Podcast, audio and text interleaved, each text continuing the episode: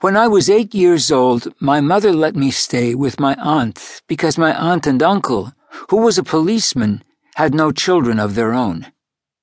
Their names were Andrei and Natcha Didolovsky, and they lived in Malopolska, Austria, in the village of Kislyev on the outskirts of a city. From there I went to school and Mass every morning, serving the Mass as altar boys do here. During the summer I drove their two cows to graze in the fields quite a distance away. One early morning, before I reached the pasture, I fell very ill and tried to turn the cows back home, but in no way would the cows mind me. Instead, they began running wildly into the fields of grain. I stopped and began to cry. But what was I to do with them? Nothing.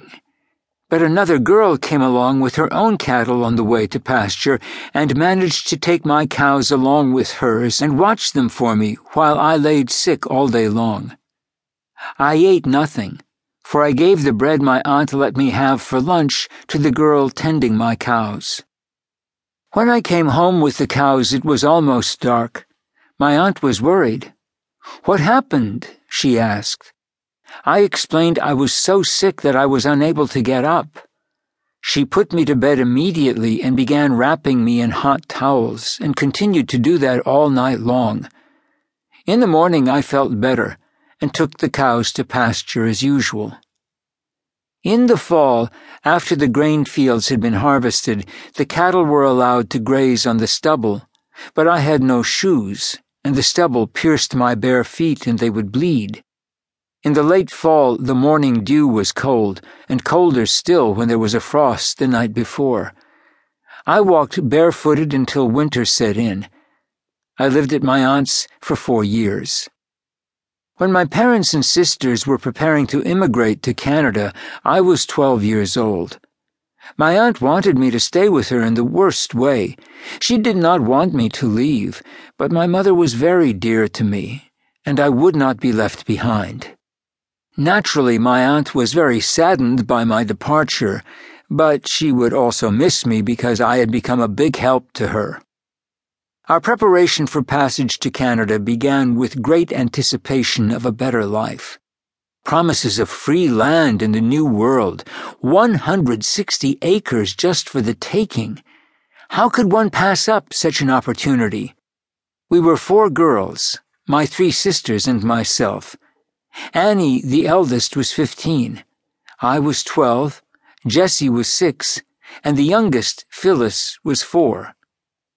The cost of one ship card was 200 zlotys, or kronas, Two of my youngest sisters were charged the same.